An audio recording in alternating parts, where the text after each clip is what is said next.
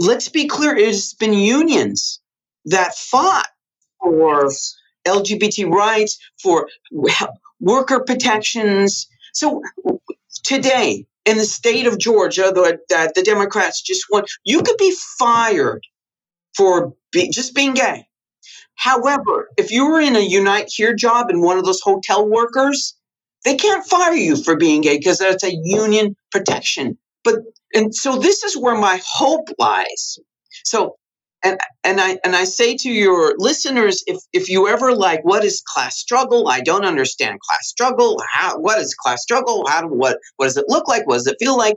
Let me tell you this: go try form a union at where you're working now, or join unions strike, and you will be you will know class struggle like you know your own birthday.